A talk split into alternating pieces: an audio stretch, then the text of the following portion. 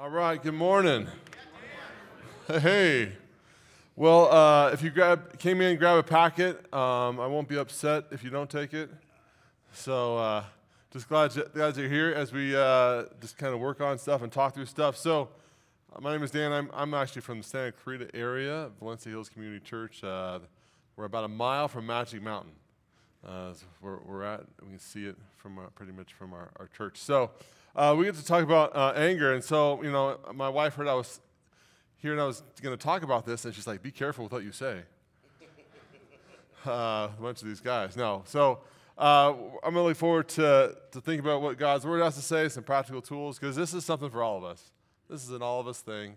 I still have never met the following guy who said the following Oh, that, that's never an issue for me. Uh, if they are, they, they need to go to a different seminar on lying.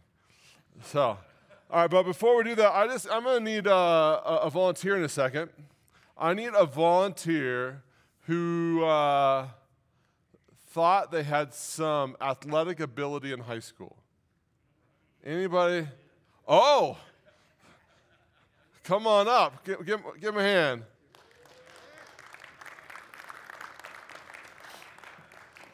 Oh, oh, that's not a good start. That's not a good start. Your name? Me?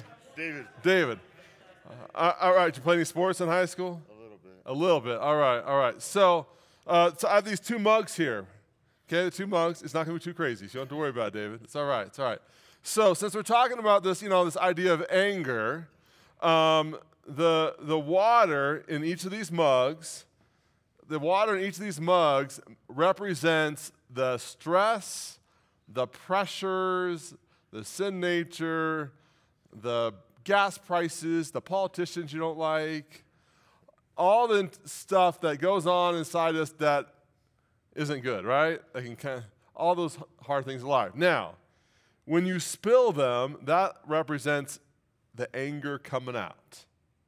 All right? So when you spill the water, it's like the anger's coming out.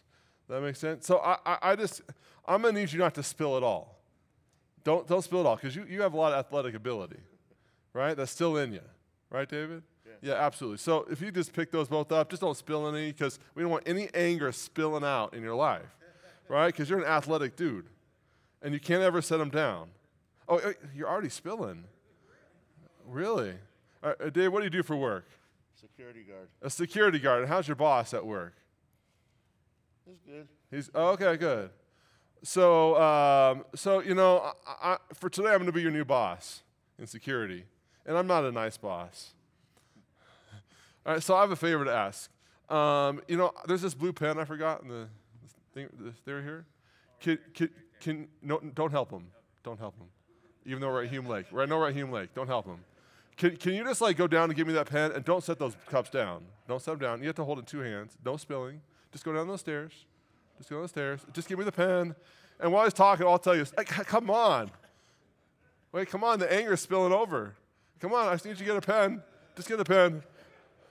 Man. Man, I, I, think you're as athletic as Russell, Russell Wilson or Russell. Oh, now, now, now I've got you mad. Not any Bronco fans in here? Uh, happy. I, I, I'm a Seahawk fan, so uh, go Hawks, right. Uh, you're still spilling. Now, just put that in two hands. Just two hands. Don't set them down. Oh, oh, now, now our guest speaker can't sit there. Come on, the anger keeps spilling. Oh, he's having a, he's going to cheat and set it down. I know it. And then carry the pen up. You know, I know I'm a lazy boss. I could bring it, get it myself without two mugs. But you know, life's not fair. You're doing great though. Anybody see the the Philly Padre game? Who won? Phillies. Phillies. Oh, that's good. That's really good. All right, David, you're doing a great job. I'm going to keep talking. You're just doing great. Um, so, wow, look at that seat. I almost want to take a picture of it. this looks like someone had an accident there. but, David, you're, you're doing great, though. Uh, you're re- really doing great. How, how's the pressure, David? All right. It's all right. Now, now, if you can just set the mug down, and then I'll take the pen. Yeah, you're doing great. Oh, oh, oh, Hey, thanks for helping me out. I know I'm a lazy boss. All right. Oh, it's all wet. All right. Uh, uh, why don't you give him a hand? Here is uh, you get a free shake. Hopefully, it was worth the free shake. Now, here's what I want to talk about. The Bible's really clear about the heart. Right? So often we just look at the external behavior. David, you were great. Actually, you were, you were great. You probably deserve more than a shake for that exercise. It's like last time I volunteered for something in Hume Lake. right? But what happens is all of us have pressures. All of us have. Anybody have any family members that aren't completely happy with you? All right, you don't have to raise your hand on that. Right? And the, the cup gets filled up and filled up, and then the littlest thing happens and what? Spills over. Right? And spills over. And uh, like, now, now imagine this. Imagine if I just took one of these mugs and I uh, actually work on the pressures. I have less resentment. I actually work on my walk with God, and some of the water is now out, and now it's only half full. Now, is there a chance I could still spill it half full? Of course there is. But what are the chances? They're far less, right? They're far less if that mug is half full. Now, is there times I might trip on some root out here and spill it? Of course it is. All of us are still going to struggle with this. But some of us are walking around and we're about this far away from being annoyed, ticked off. Actually, in churches, we don't get angry, we just get frustrated. That's what I've heard in church world, right? Right? But what happens is spills. And some of you, though, some of you, you're like, I- don't even know if I'm even here. I'm not the type that yells. But on the inside, it, there's some, some stuff, rage going on, or actually, a nicer word is annoyance. Uh, all that stuff is just going on. And on the outside, you're like, I'm good, I'm good. And on the inside, you're like, I can't stand him. He's an idiot. Or whatever's going on in, inside you. So part of this is the, the Bible's really clear. Uh, you know, Proverbs 4.23, above all else, guard your heart. Right? It's interesting when I, I'll have to give, give, this is my bent, and some of you, this might be annoying to you, so you can be annoyed, that's okay. So I'm, I'm one of those counselor types. Um, and so it's interesting when I, when I sit in my office with, with, with people and ask, hey, how's your relationship with God?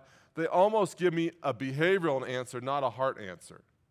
They'll say something like this Well, I haven't been to church lately. Or, or, or I, I haven't been reading the Bible lately. Or, yeah, I was praying more lately. I, I never hear the following when I say, How you doing spiritually? Oh, I have a little hard heart. Yeah, yeah. Or, uh, yeah, I'm more receptive to, to stepping out in faith. It's amazing. We ha- anybody here ever go to church and still have a hard heart? Or you like read through the Bible and you're like, got that out of the way. Or whatever it is. So we can do, the, now again, I'm all for part of a local church. I'm part of the word. Of course, of course, of course. But the Bible is clear, clear. You know, 1 Samuel 16, 7. Man looks at the outward appearance, but the Lord looks at the, the heart, right? So what we're going to do is uh, a little bit is look at, in my opinion, it's just my opinion, probably if not the angriest man in the Bible. I think. Now there might be some some guys that could have a competition with this guy. His name was Absalom, and and I guarantee you, for whatever churches you guys are coming from or whatever, there's no Sunday school stories about Absalom. It's R-rated. I get like the Bible in this passage in 2 Samuel, this is not some, oh, and he was loving towards his dad and they embraced and praised Jesus. There's none of that. There's assault, violence, revenge, more sexual assault, tr- civil war. I mean, people being stabbed. I mean, it, it's crazy. So I thought, this is better for the men's conference than the marriage conference. I was here last month for the marriage conference. I did not use Absalom at all. This is good for us, us guys to think about. All right, so take the handout. I hope you grabbed it from the back. If not, grab one. There's still more on the tables in the back. It'll be actually helpful as we go through this. On the second page, page two, on the top are like is a, like this this box of nine things. It says personal ingredients for anger. You see that little box on page two.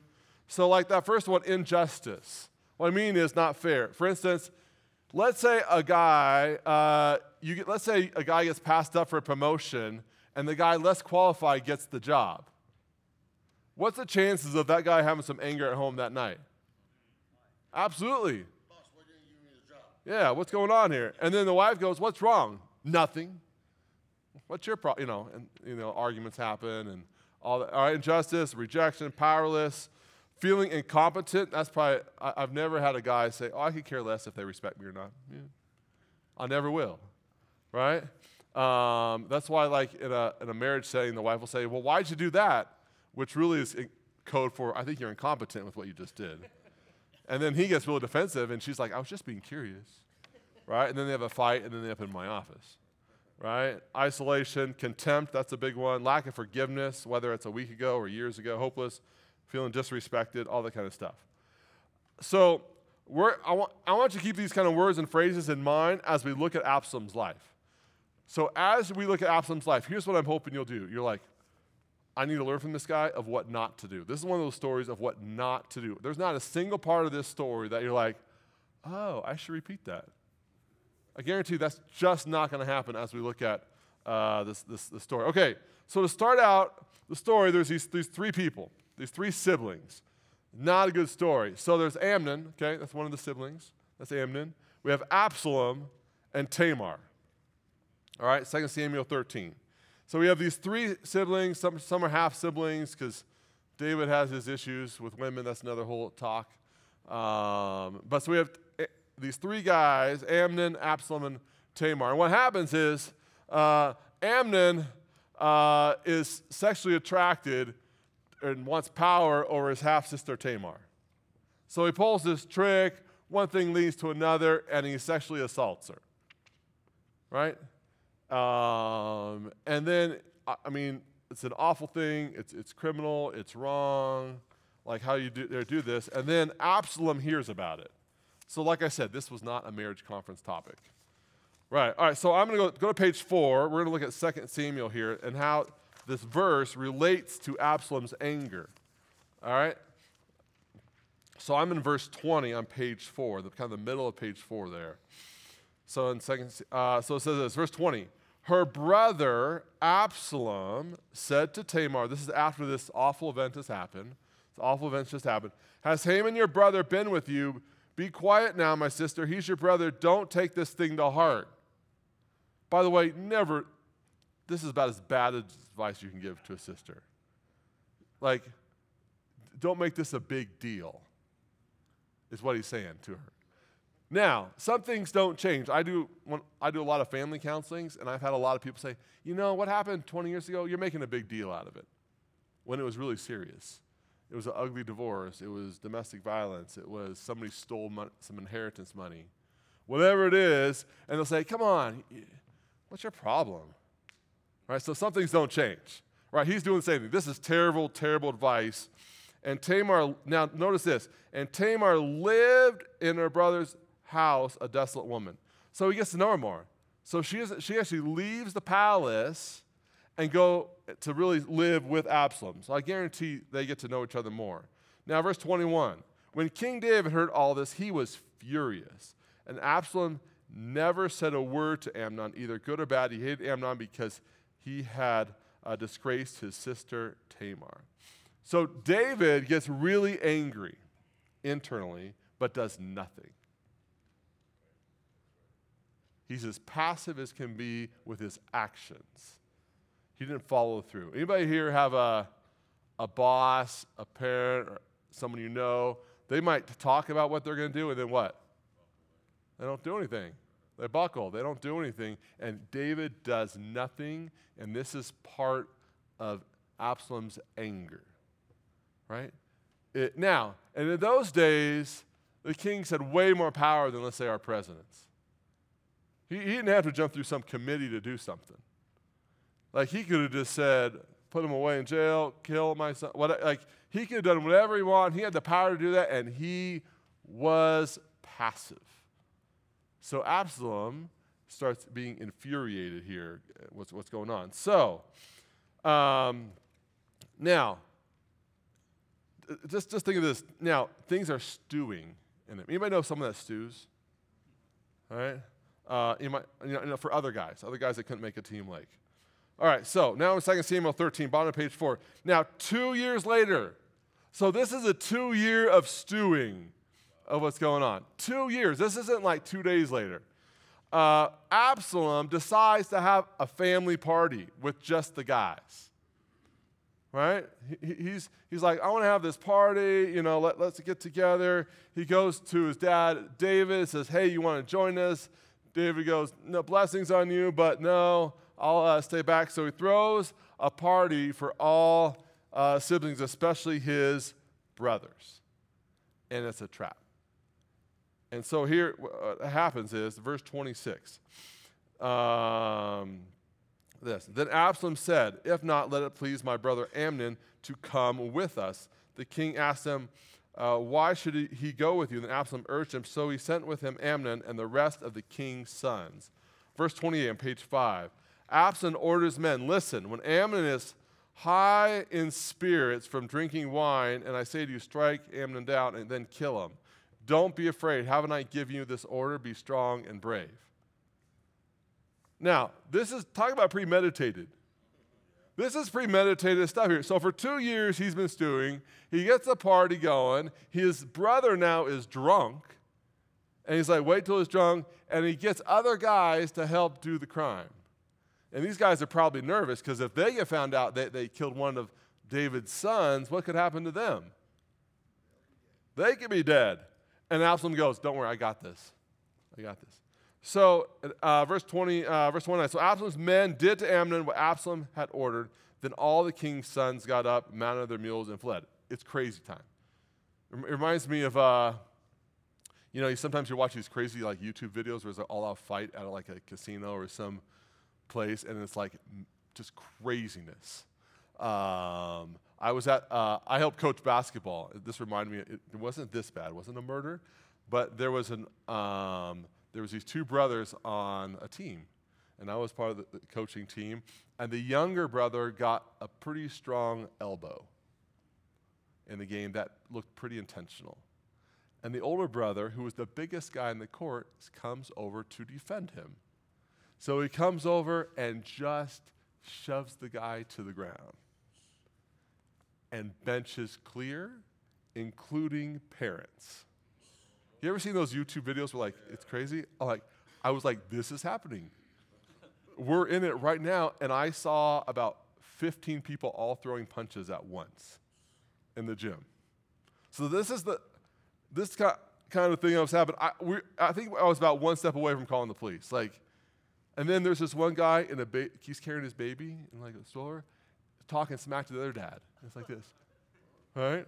Talk about craziness. So some things don't change. This is obviously a little more intense. A murder happened. It's obviously awful. So then Absalom, if you, if you king, if you kill one of the king's sons, what do you need to do? You take off your life. You better get out of here. You, you know, you better flee. So uh, 2 Samuel 13, 38. So he flees to Geshur and goes there for three years. Now notice, David still does nothing. There's no sign of David addressing that sexual assault, the rape.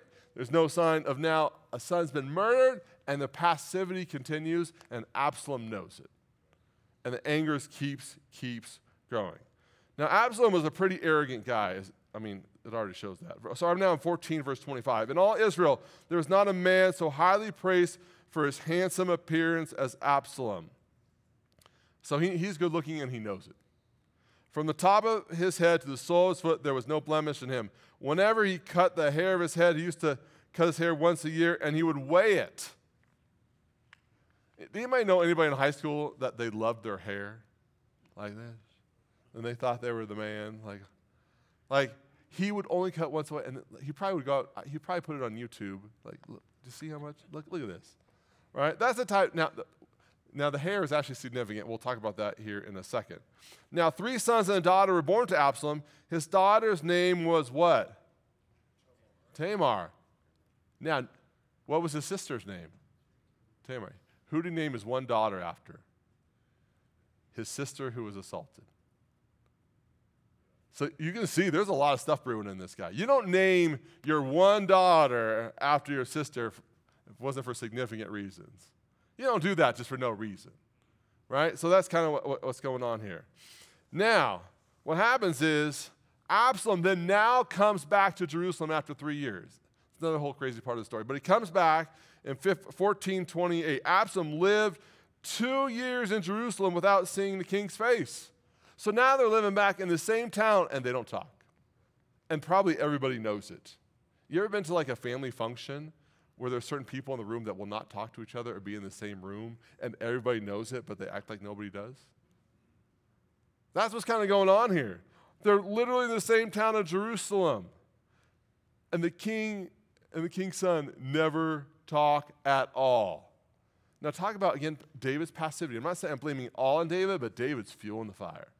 David can say, hey, we need to talk. Let's address this. There's none of that that's, that's really going on. Uh, verse 29. Then Absalom sent for Joab. Now, Joab was one of like David's key commanders, right? One of his key commanders in order to send him to the king. He basically, Joab, I need to talk, I need to talk to the I'm, I'm willing to talk. I'm willing to talk. So he calls Joab, but Joab refused because Joab's probably ticked off. Like, seriously? Like, whose side is he on? He's on David's side. Of course he is. But Joab refused to come to him. So he sent a second time, but he refused to come. Verse 30. Then he said to his servants, Look, Joab's field is next to mine. He has barley there. Go set it on fire. So Absalom's servants set the field on fire. That's the way to get a guy's attention, right? Imagine, imagine if there's some guy in your town and two people aren't talking, so you're like, fine, I'll set this building on fire. Yep. I mean, I mean, this guy, this is, this is raging. I mean, you don't go just set people's fields on fire, their livelihood, if you're not raging inside. Um, verse uh, 31. Then Joab went to jo- uh, Absalom's house. Joab finally shows up. That got his attention. I'm like, if someone set my house on fire, that would get my attention too. Right? And Joab says, Why have your servants set my field on fire? Verse 32. Absalom said to Joab, Look, I sent word to you and said, Come here so I can send you to the king to ask, Why have I come from Geshur? It would be better for me if I were still there. Then now, I want to see the king's face. He's demanding that. Now, now listen to this next phrase. If I'm guilty of anything, let him put me to death. What? He's saying, look at that phrase. If I'm guilty of anything, he's saying, Joab, I'm innocent. I've done nothing wrong here. Now, wait, you just sent the guy's field on fire. You just sent, now I want like a little pause from the story real quick. Talking about rationalization. You murder a guy, you send a guy's field on fire I, have done th- nothing wrong. I'm, I'm, I'm not like the, you know, the king's sons in the other countries. I'm not like those guys. I've done nothing wrong. So here's, here's a tidbit about when I think of anger and when I talk to guys about anger. And this is something that you do, I do, we all do. We minimize the impact and we minimize our behavior. I've had guys say the following Well, it's not like I was like swearing at her, it's not like I threw anything. Now, some, some guys are professional stuffers and they're quiet for the week. They haven't talked to their family for a week. And that anger is just as bad. And that's just saying, I reject you. So I have guys that's not like, I don't, I don't yell like she does.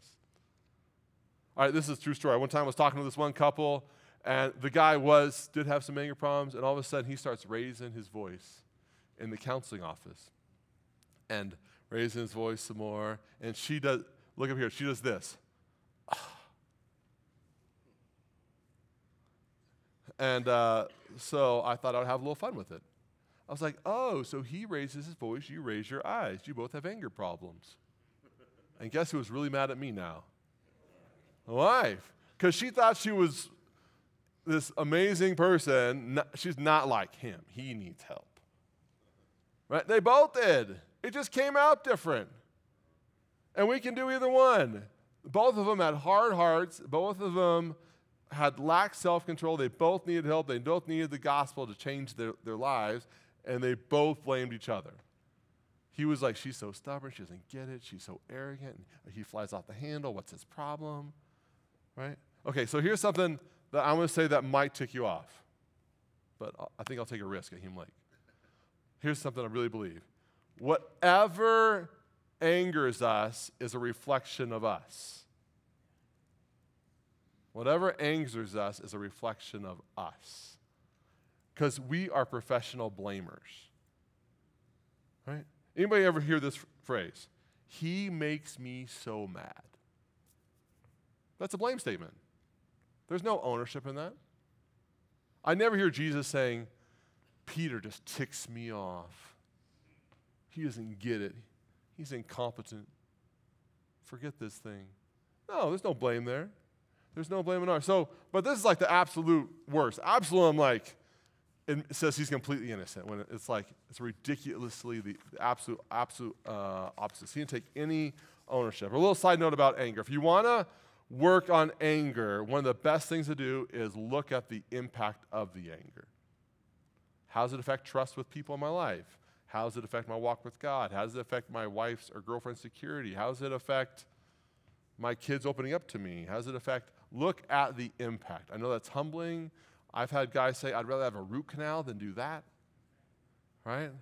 But I think that's just vital. So let's keep going. 2 Samuel 15 now. 2 Samuel 15. Now, just, re- just realize he has this thing with Joab, the fire, and he wants to talk to the king. So uh, he actually talks to the king briefly. It's not genuine. This is not genuine change here going on. This is, this is now, he realizes he can take advantage of David's passivity and enabling. David doesn't confront stuff, and he knows it, and it's getting worse. So 2 Samuel 15 is this In the course of time, Absalom provided himself with a chariot and horses. Why would you do that as a why would you get your own chariots going? If you're gonna what? You're gonna do something with it. You don't just do this to go to Vegas for the weekend. No, you're, he's getting ready to take over. Civil war is about to happen, and he knows what he's doing. Now listen to verse 3, 2 Samuel 15, 3. Then Absalom would say to him, Look, your chains are valid and proper, but there's no, this is representative of the king to hear you. Absalom's talking to people this way. Like, if you want help, I'm here for you. I, am the one who can help you. What's he doing? He's splitting. He's saying, I want the power. I'm the man. Look at me.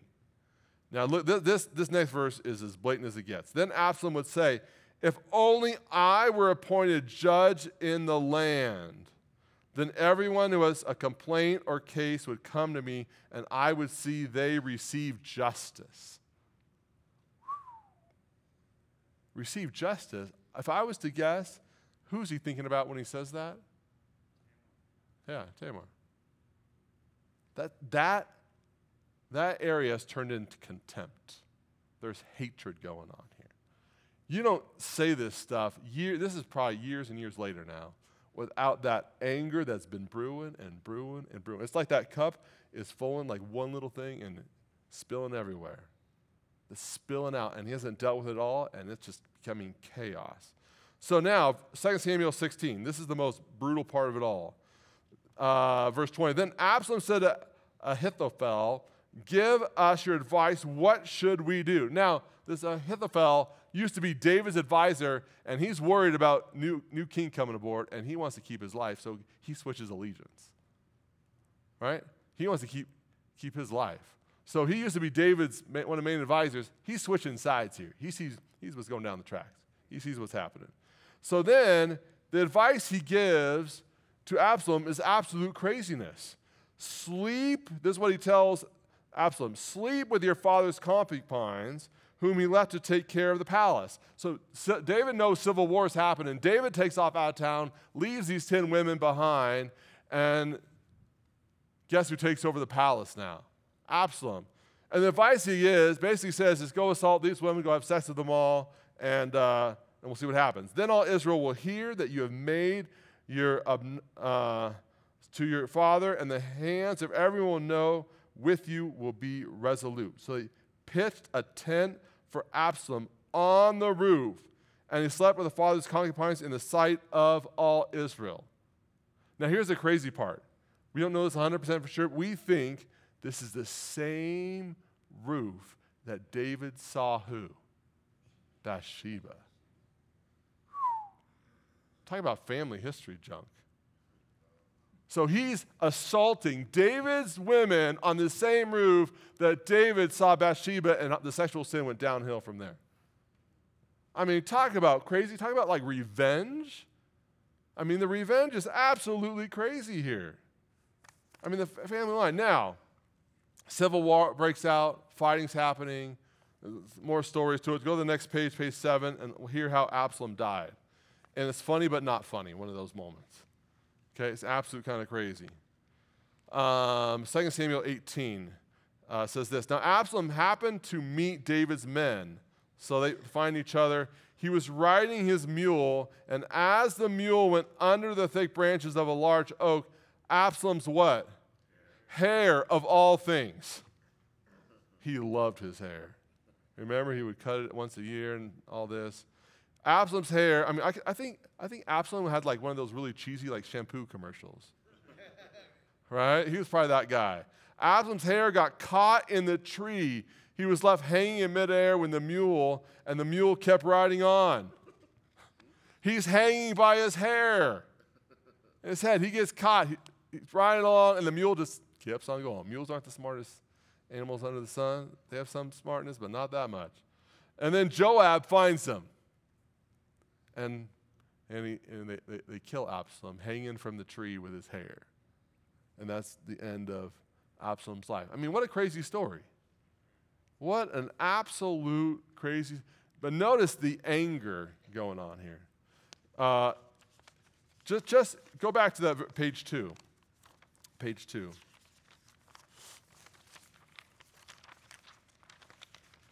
Notice that top box, all the stuff that was going on in Absalom contempt, disrespect, lack of forgiveness, all that stuff was going on. You know what's crazy about the one story about him and the um, 10 concubines on the roof? Guess, guess which started all this stuff? Is a story with his what? His sister. He was mad at Amnon, the perpetrator. And what does he turn into on the roof with the 10 women? The perpetrator. One of the things I see with you and me sometimes is I don't want to become just like who? My mom, my dad. I'm not going to act like that. And then what sometimes happens? Now, I'm not saying we always do that, um, but it's interesting how that does happen uh, sometimes. All right, here's what I want you to do. Here's what I want you to do. I want you to take like two minutes, talk to the guy next to you about what stood out in this crazy story. All right, you might go, Hi, this is awkward. What's your name? I'm so and so. Um, what do you think about this crazy story? Oh, go break chat. All right, you can stand up, move around, walk around, and what stood out in this crazy story of Absalom? All right, go break chat. Right, I know I'm pushing it. Seem like I'm not used to this at a men's thing. You might be upset with me, but chat. Groups of two, three, whatever. I don't care.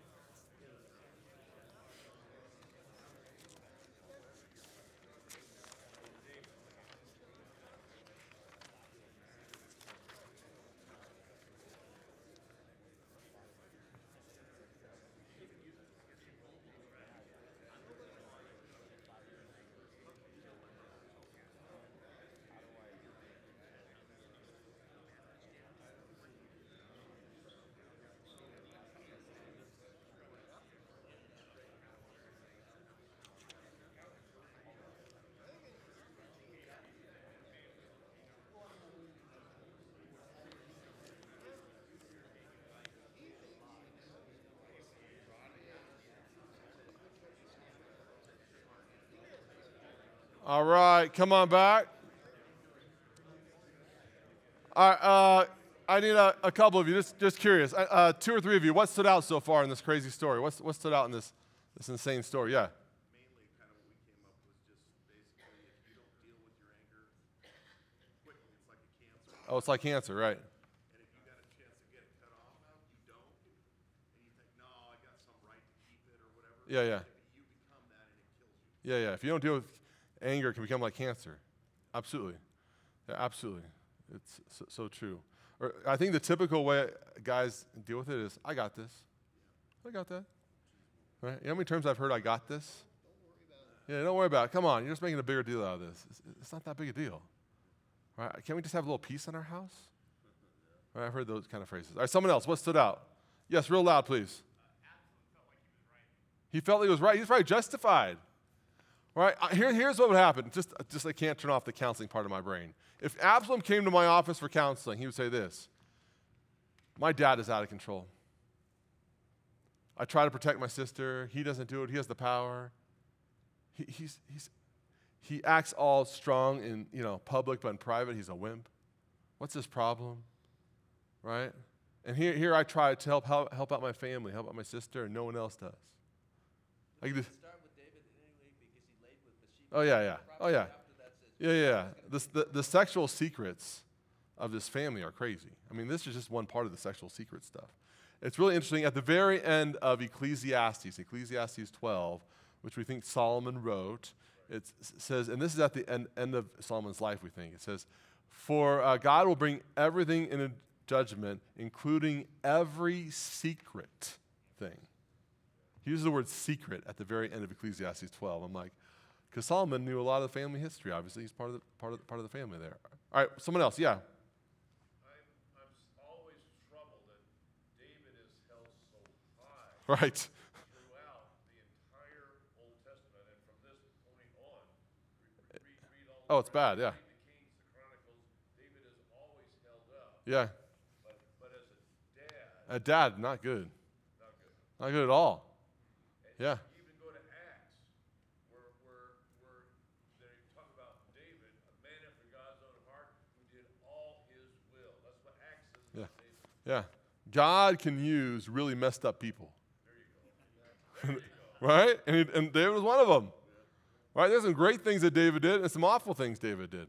But God, well, this is one of the encouraging things for me is God can work through you and I. You and I have done stuff we probably regret or why, why did I do that? God, God's always grace is always greater than our mistakes, right? Which is great. And God, God can work through us, whether uh, whatever family we come from, situation, has been through ugly divorce, whatever the thing is, God can work through that. All right, one more guy. Random thought. Random uh, thought. Right, right there in the butt. Yeah. Yeah. No, no one forced him. Right.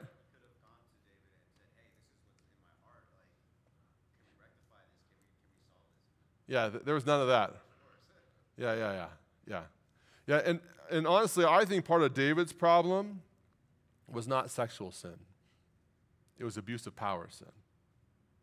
I actually think, here's why I say that about the story with Bathsheba. Because when Nathan confronts David, he uses this illustration about taking sheep that doesn't belong to you. He's addressing the fact that David took something that didn't belong, he abused his power.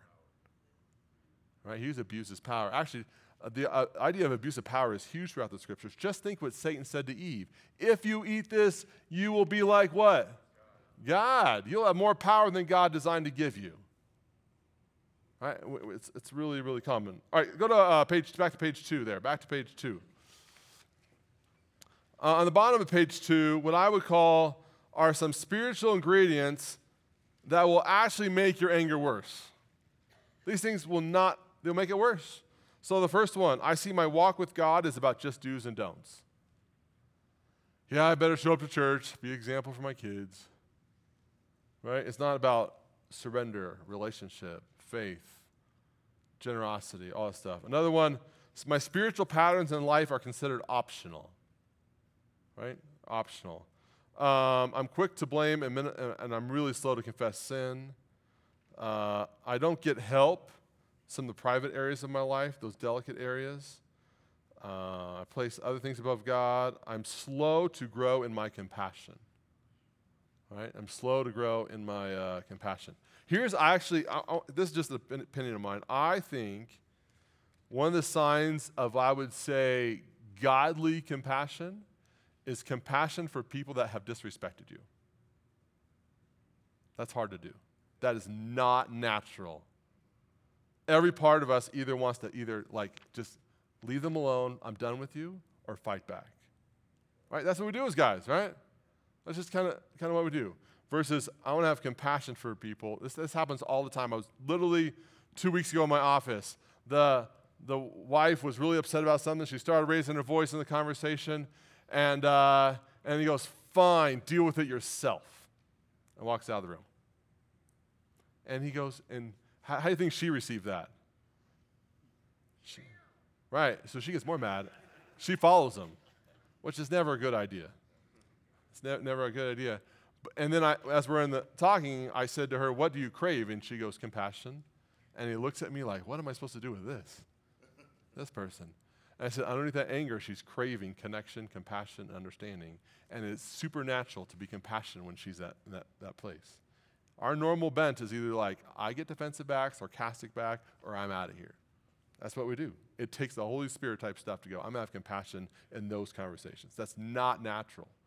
I really realize that. Um, Another one, uh, just know about God's grace instead of absorb God's grace. If grace is just a theological concept, not an experience that you live out. And then lack of transparency with uh, other, uh, other, other, other believers. Uh, Jason, can I ask your help with something? There's a box of pencils, I think, uh, I think in the back there somewhere. Back right. Thanks for your help. All right, so what I want you to do now is this. I would like you to go to the very last page. And if you need something to write with, Jason will toss you one, hopefully not in anger. Um, it's a, uh, you're gonna take like just three minutes to do this anger checklist. And some of you are like, I'm feeling controlled. I have to do a checklist at a Hume Lake retreat. I encourage you still to do it. So if you need something to write with, uh, and just check it off. Now, if you have, if it's like I have some of this, sometimes check it. If it's like sometimes or more, then you check it off. If you're like, nope, not me, then just let go to the next one. So take like three minutes, read through it, and then count up your score. How many you checked? Just, just the very last page only. Last page only.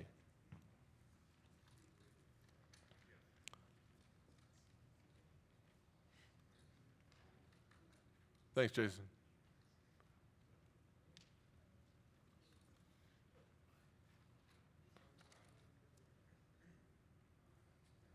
It was, it, it was need one up here? Yeah. yeah.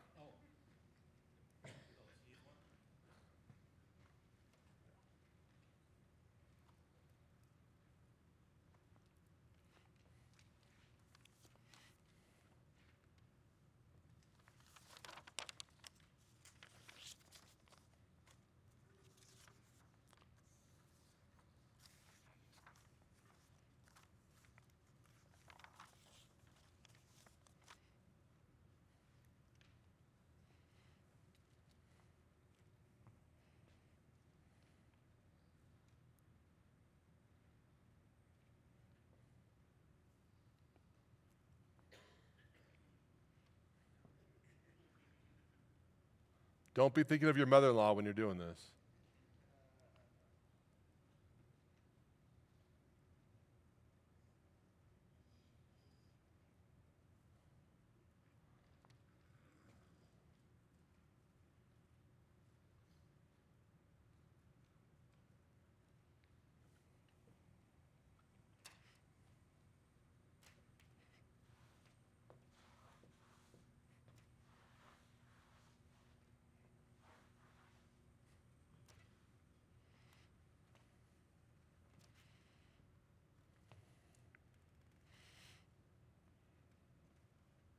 All right, after you, after you do it, count up the number of checks you have. And you're purposely given a pencil without an eraser.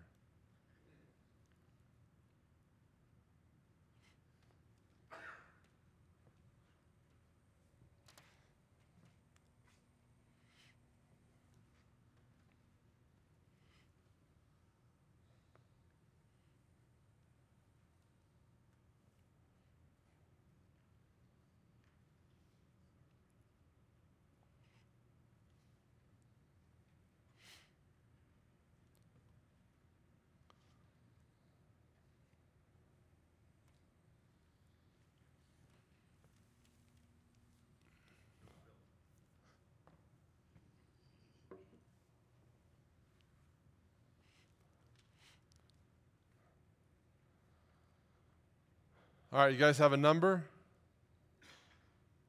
All right, hope, hopefully nobody got 100%.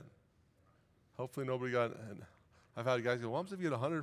I'm like, yeah, there's one. Okay, oh, all right, okay. Okay, so uh, what I'm about to say, I'm just the messenger now, so don't be mad with what I say now. I'm just the messenger. I didn't come up with this little, little tool. So the, the guy who came up with it said, if you have 10 or more, you have a serious anger problem. Some are like, I need to erase a few. I need to have nine. I have nine, so I'm good. Now, again, a lot of these aren't direct, like just, oh, I just yell at somebody or you're typical, just mad. A lot of these have to do with what? What's inside here? What bugs me? What kind of stirs me up? What's kind of going on? Right? What irritates me? All, all those kind of kind of things of what, what, goes on. So yeah, they say if 10 or more is what they say is a serious anger problem. Right? So it can, it can look different in uh, different ways. And it's humbling to think of this page. So I would actually encourage some of you, some of you, use this page as a prayer page. Use this page as a prayer page. Just pray through some of them. Because some of them aren't like necessarily sinful in and of themselves. They just add to the vulnerability of what's in our cup, in our heart. They're, they're, and you keep just building up, building up, and now we're at the very And just like Dave, when he first picked up the cup, stuff's going to spill out no matter what, because there's so much going on. There's so much kind of going on um, inside us. You, may hear of the acronym HALT. It's used often, sometimes in the addiction world, but it's a great acronym um, for any bad habit uh, uh, hungry, angry, lonely, tired. Right? If you have a few of those, please don't make any big decisions. Don't go buy a car if you have a bunch of those or all the kind of stuff. Like my kids in my own house will say, Dad, I'm hangry, um, is what, what they'll say, say, say, to me. All right, go now to page, uh, page 8. Actually, I want to tell you a quick story before we go to page 8 about kind of what goes on in the heart. Quick story I want to tell you real quick before we, then we go to page 8. Uh, years ago, I was playing a pickup game of basketball. Uh, I was in high school, and it was just a normal pickup game with a bunch of, fel- bunch of guys down the, street, and it was just a normal thing. And all of a sudden, I go up for a rebound, and I get an elbow to the side of the head. And I saw part of it. I knew it wasn't intentional. It was just, he, you know, you're going up at the same time. He was smaller than me, but then his, elbows kind of got me. I knew 100% he wasn't being a dirty player. Basketball is just going to happen that way, especially with a bunch of teenage guys in a pickup game. That's just going to happen. But then something happened inside me. And I typically was not a typically like the super, super angry teenager. I felt like this well of rage inside of me. I mean, rage. Like, you know, the old cartoons where the red line starts going up? Like, it was already here. And I, and I, I literally, and he was smaller than me, I was ready to pummel him. Like, and I, that was not my normal demeanor. That was not my normal kind of the way I carried myself. I wasn't typically, like, like I said, an angry teacher. But I was literally ready to be like, not just like one pop, but like, if he's on the ground, I'm still going to pop him. Like, I felt that level of rage going on inside me. And so that game was almost about over, and I, and I just kind of said, I'm out, I'm going to go home, I have to go home, whatever. Because I'm like, I couldn't focus. And, and as I'm walking home, I'm like, what is going on with me? Like, I knew it wasn't like dirty, I didn't get injured, like, like, what is up? You know, and, and when you're a teenage guy, you know, there's some limitations what you kind of pick up in the moment. I didn't have the self awareness to know it in the moment. And then, it, like later that next day, I was like, oh, that's it. And what, what fueled it, what fueled it was um, two days before that basketball pickup game, there was a girl who sat right in front of me in uh, my English class who was killed in a car accident. And I had not talked about it, I hadn't processed it. It was like one of those shockers. We had literally like one of those things where you like talk that day and then that night you find out she's dead. Right? One of those things. And my rage had nothing to do with what? The basketball. That had nothing to do with that. Absolutely nothing. It was about what? The loss and shock of what happened with a good friend of mine. And the grief was fueling the anger. The grief was fueling it.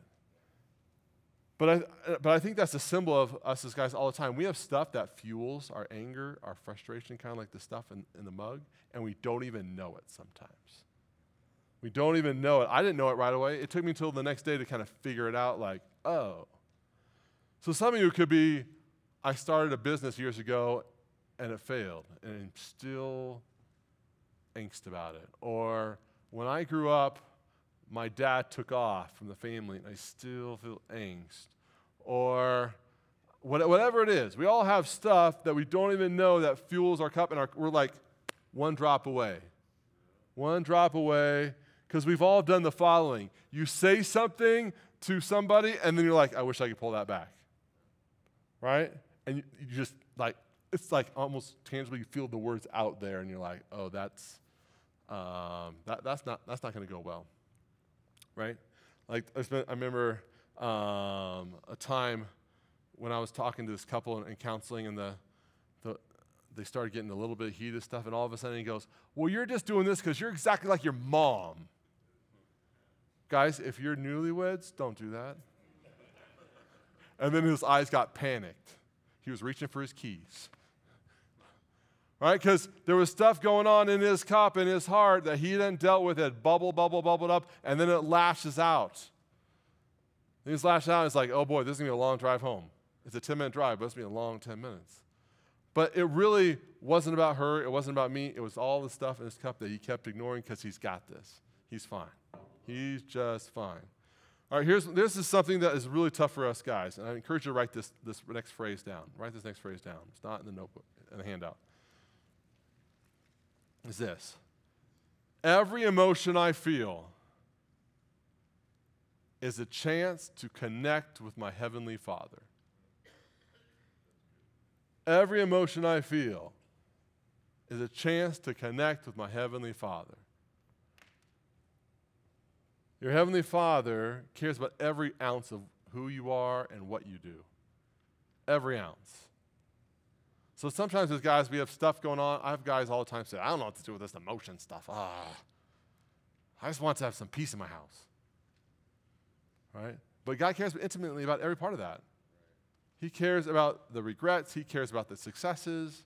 He cares about your habits. He cares about things that still, still kind of notch you that you don't want to deal with. He cares all about that stuff. All right, go back to now page eight. Page eight.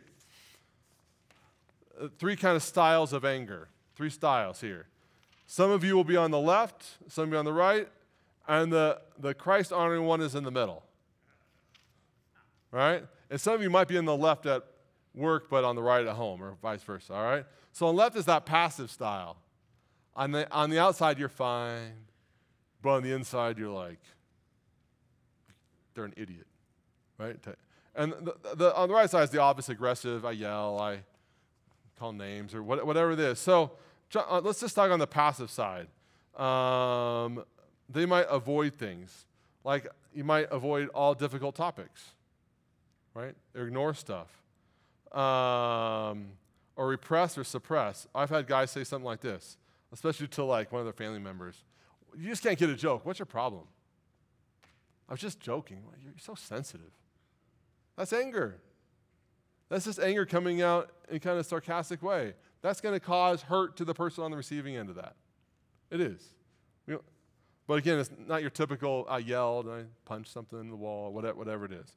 Um, so just there's the idea of kind of being pa- passivity. Um, I, I kind of have that resentment that grows up. And then on the right side is kind of the obvious anger stuff. On the kind of the, the uh, middle one, reactive. This is what I see a lot in families. This is what I call tit for tat. Like they say one thing, you say a little something better. They say something amp it up, and they say amp it up. But by the way, um, if you want to um, slow down arguments, just you don't interrupt. Interruption always fuels the fire. Here, here's a really d- important tool with, with, with arguing with especially family members. The more delicate the subject, the slower you need to talk. But what do we normally do? Louder, right? If you're talking about money and you're upset that some, your spouse spent some extra money that you don't think you have, you don't go, hey, it's up time. Hey, let's talk about that.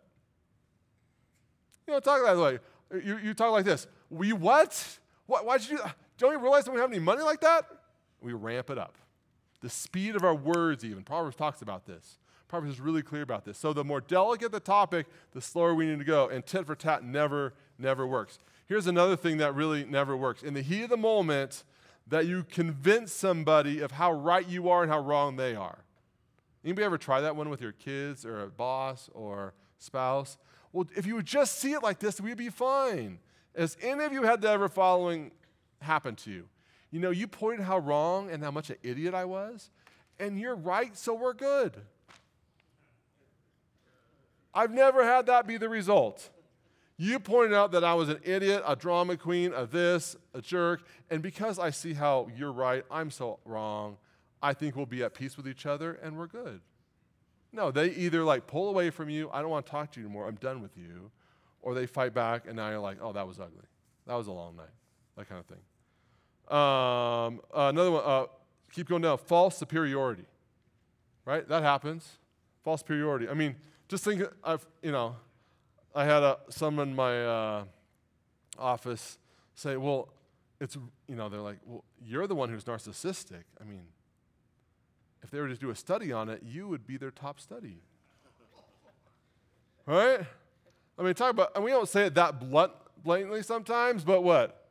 We might have those thoughts and they kind of leak out in really kind of more subtle ways. It's Not always that kind of uh, um, obnoxious, I would say. So, what I want you to do now is, is this. Uh, I want you to write down one thing you want to do with today's talk. It could be, God, I need to confess the sin of anger, some to you. It could be, there's some areas on one of these right or left hand columns, that's me sometimes. I do the tit for tat. Or I'm a professional stuffer, but I'm angry on the inside, and I need to deal with that. I need to actually admit it. The, bit, the place to start with anger is to be honest about the anger. You'll, nobody ever gets better at anger without, I would say, God-like honesty.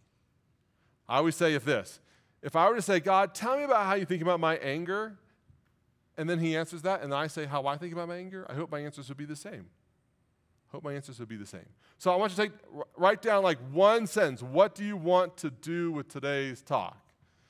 And please don't write down, I'll help someone else with their anger. This is a good handout for my adult children. They can use a lot of help. Please don't do that. That will, yeah. All right, take 30 seconds, write down one thing you want to remember from today's chat. It helps to summarize, right? One practical thing for you.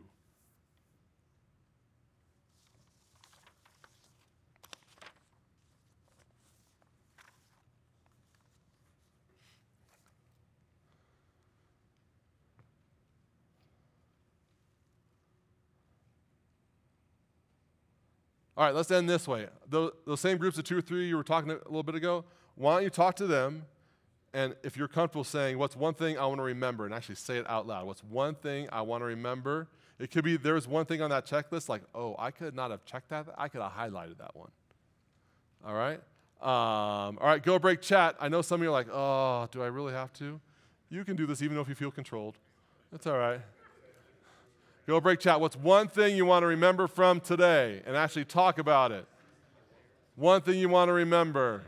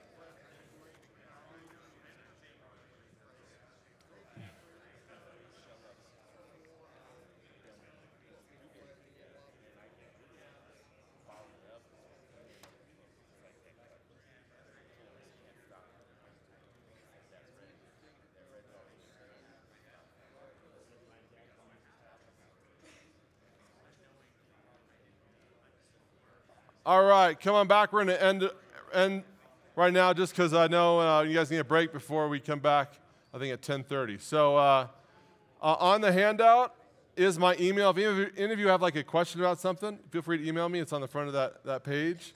I'm glad to, uh, to answer that. Uh, here's, here's one last little tool I want to give you. This is what I hear from children and spouses and girlfriends is this, the following tool that they say, the man of my life feels like difference of opinion equals disrespect. That, that's, that's one of the things I hear all the time, that difference of opinion is disrespect, and it's not. Difference of opinion is just difference of opinion. So what happens is they shut down with us as men because we feel that way. So that's just not true. So let me pray for us, and then you guys get a break until uh, the 10:30 time. So God, we thank you, thank you, God, that you are so slow to anger.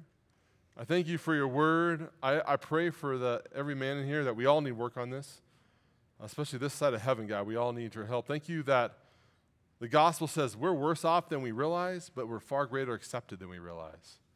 How the gospel can transform our lives. We thank you for that in Christ's name. Amen.